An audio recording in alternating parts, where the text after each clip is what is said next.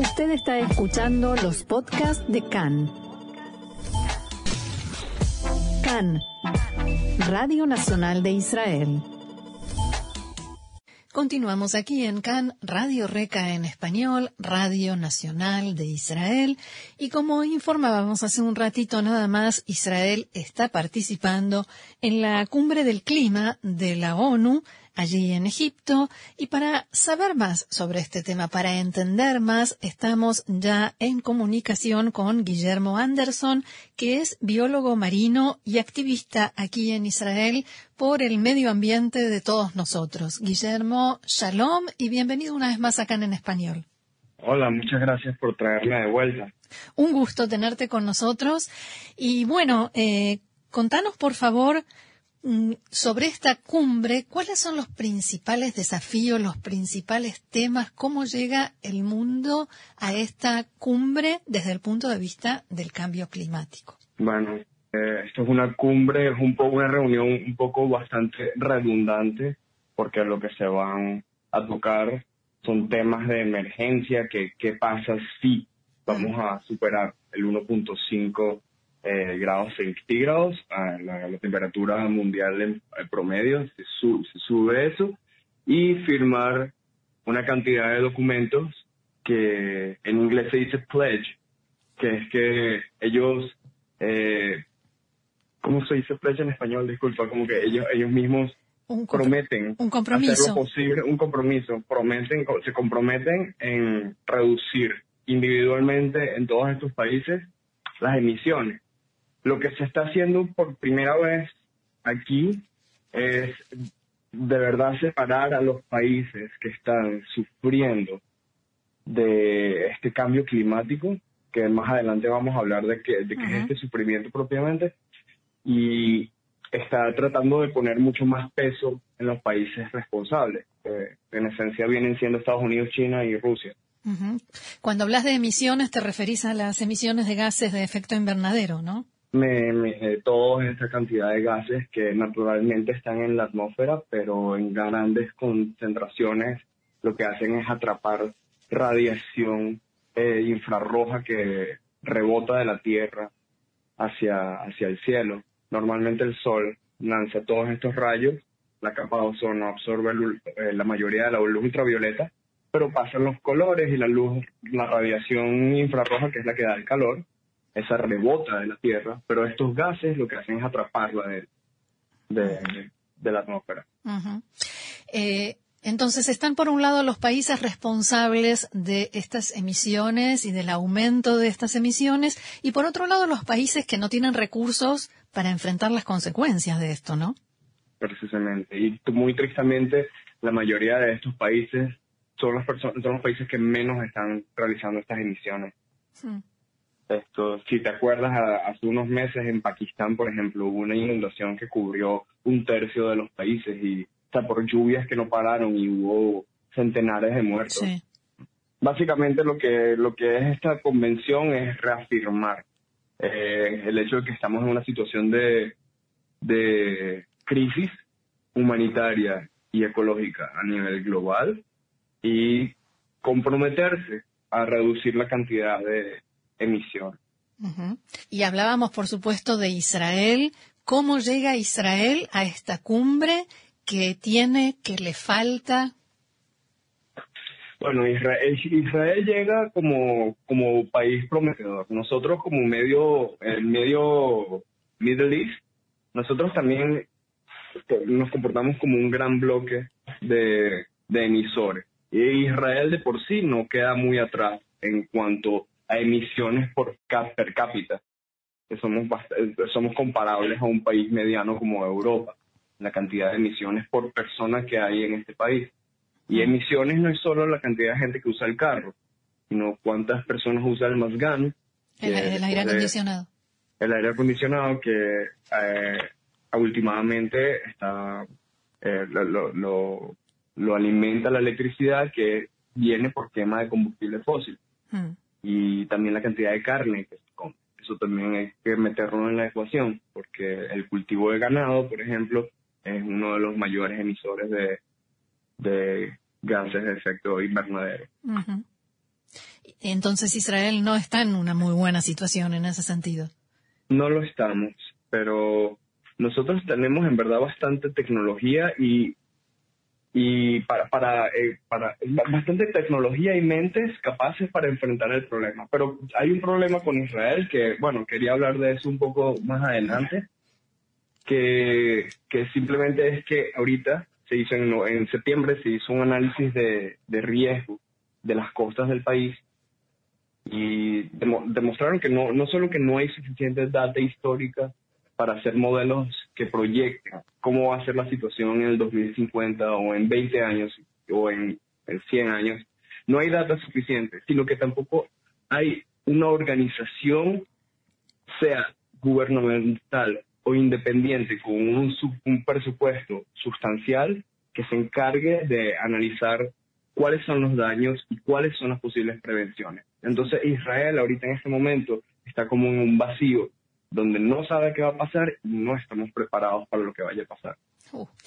Uno de los temas que, eh, según pude leer respecto de esta convención del clima, uno de los temas nuevos, decían las agencias, sobre los cuales se van a hacer eh, talleres, es el del agua.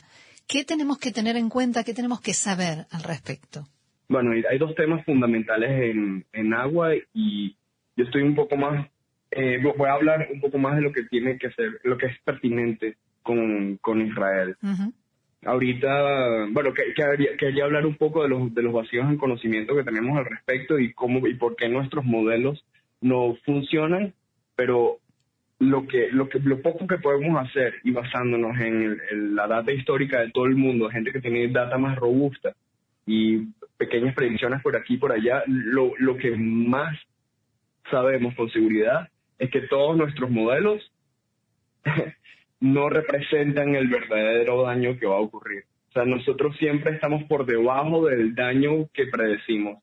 O sea, las personas que están dedicadas a, a predecir eh, qué problemas vamos a tener en el futuro respecto del agua, ¿lo están haciendo mal?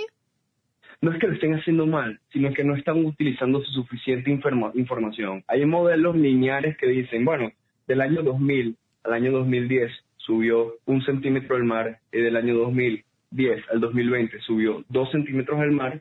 Entonces hace un, modelo de predicción lineal como si la respuesta del mar fuera a subir uno, mm. dos, tres centímetros, pero no están considerando muchísimos factores adicionales, como por ejemplo los, los glaciares en la Antártida y en, en Groenlandia, que cada vez se derriten mucho más rápido. Y ahorita, hace unas semanas, descubrieron un glaciar, no es que lo descubrieron, sino que eh, interpretaron el rompimiento y aceleración de, de, de, derretimiento de un glaciar que lo llaman el glaciar del fin del mundo. Así se llama, Doomsday Glacier en inglés.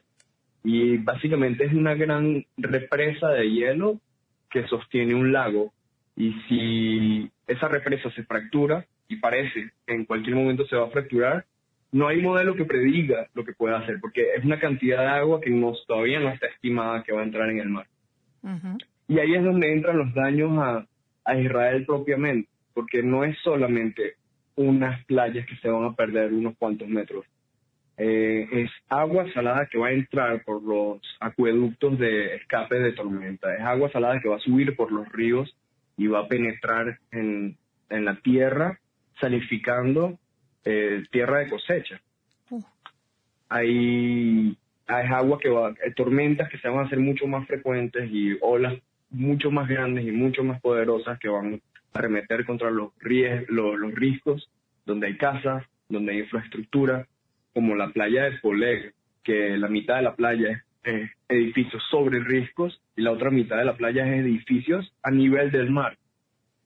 Entonces, esas zonas es de alto riesgo y no sabemos qué tanto riesgo mm. es, pero porque no hay un comité especializado en Israel que se encarga de esto. Todo está hecho por manos de científicos que trabajando con las uñas encuentran data y, y últimamente tenemos el problema de que los políticos piensan más que nada en el ahora, con muchas excepciones, pero en Israel los políticos piensan en su poder en este momento y no en el futuro.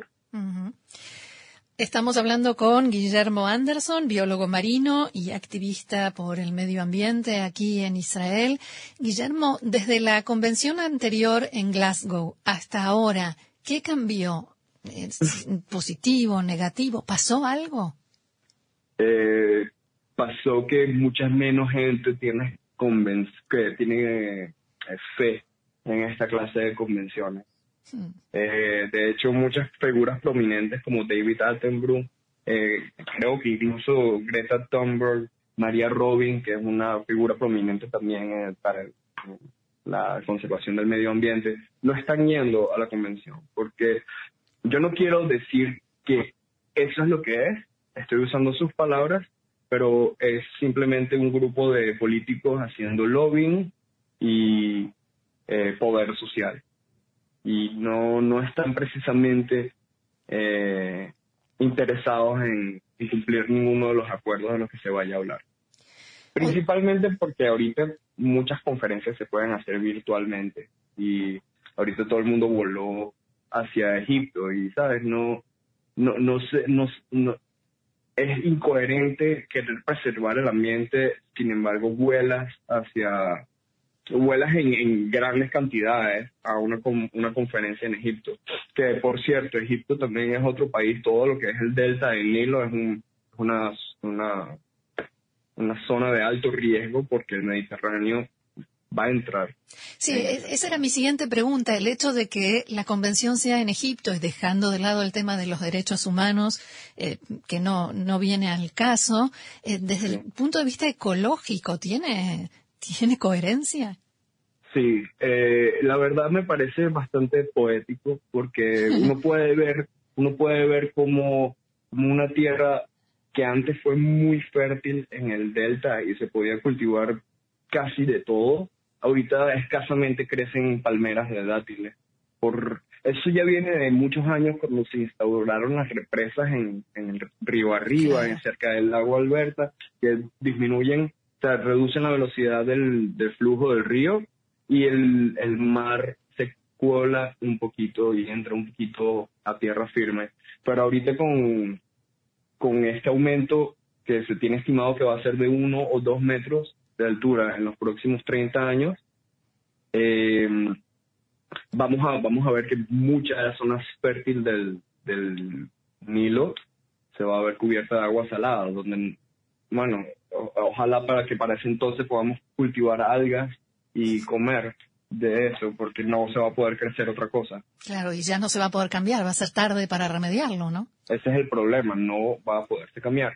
Aquí tú me preguntabas acerca del agua y el otro problema que tiene Israel con el agua no es solo el aumento del mar, del nivel del mar, sino que seis de las siete empresas desalinizadoras están ubicadas en una zona potencial de riesgo.